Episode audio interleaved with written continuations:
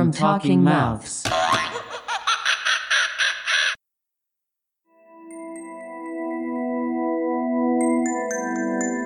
Every month or so, this podcast tells the story of one Yukon mountain bike trail. Then I fill the gap with short outtakes and teasers, which tend to focus on what various builders may or may not have done with garden gnomes.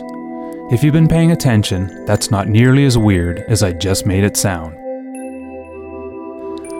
For the most part, the podcast will continue to follow that basic format, but occasionally I'm going to hear something from a builder or a rider that tempts me to wander a little off track.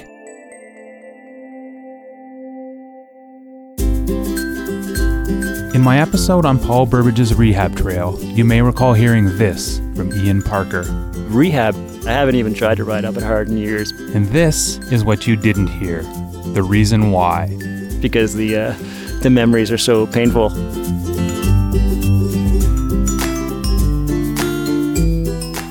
As you're about to find out, there's a story behind that. I don't see the line. I'm not sure. Let's let's try and push our way through the woods.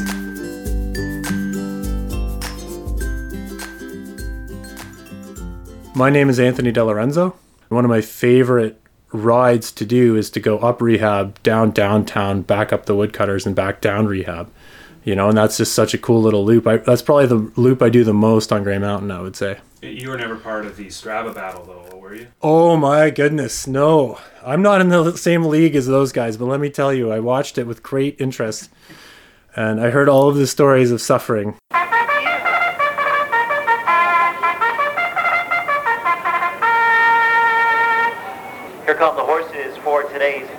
I'm Paul Burbage. When it was first built, I, I don't know if you've ever been on Strava or follow Strava, No, but but I've I heard all about that from Ian. So my name is Ian Parker. At the time Paul finished the trail was right around the time that Strava was becoming more popular and more people are starting to use it to keep track of their rides and keep track of segments and compare their times to themselves and then start to compare their times to others. So uh, when Paul first finished the trail, he had said to me, Hey, have you ridden it? And I made the mistake of saying, Yeah, I'm the KOM in both directions, which was just like poking the bear in the cage because Paul immediately went out and smashed my time in both directions. Uh, it's certainly coming down because Paul is just such an excellent bike handler. It was no surprise to me the time he laid down. But then I thought, huh, I wonder if I could, I wonder if I could take a few seconds off that climbing time, off the up time. And so I did, and that became kind of a back and forth. And then Paul would go out and beat my time, and he'd post it on Strava, and he would title the ride "Your Move Parker" or "Suck It Parker" or something like that. And then suddenly Josh DeClout showed up and just smashed our times, blew both of our times out of the water, and they took on a whole new uh, challenge at that point. Trifecta betting. Ian and Josh and I were going out over and over and over. Those guys have totally different body types than me too. I was out of my league. One minute to post time. Approaching the gate. Ian and Josh Got into a bit of a a battle just waging war on each other. trying to lay down the fastest time riding up rehab at the time, which is ridiculous because it's a lot more fun to ride down. but as Paul pointed out, it's a, it is a trail that rides well in, in both directions. There, that's the post. Now they're moving in the gate.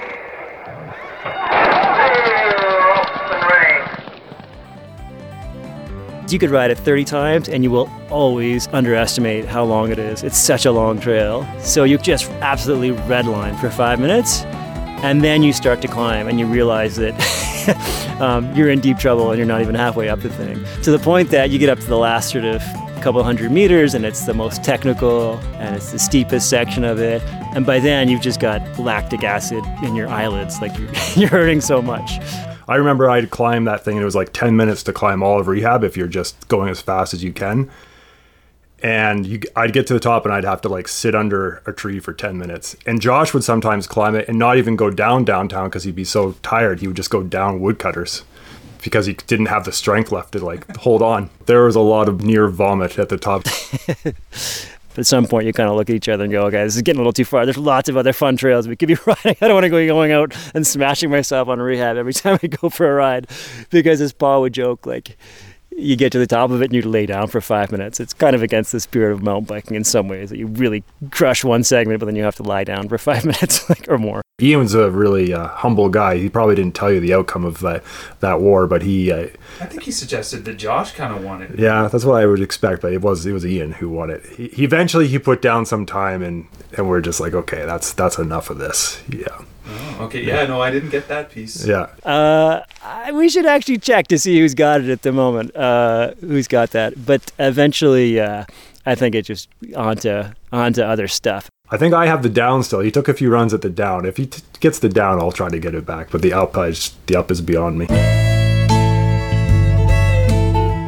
The truth is, you probably wouldn't be hearing about any of this if it wasn't for something else Anthony DiLorenzo told me. I wish those guys would fire that back up. I think they're- they've all reached an, another level. I think they could start knocking some some times down on that one. But there seems to be this detente. One of them's going to let it let it loose, and then it's going to all start up again. Really? So this is six years on. I- though they're aging. Like I would bet on it. I would bet on it. Plus, the trail's faster now.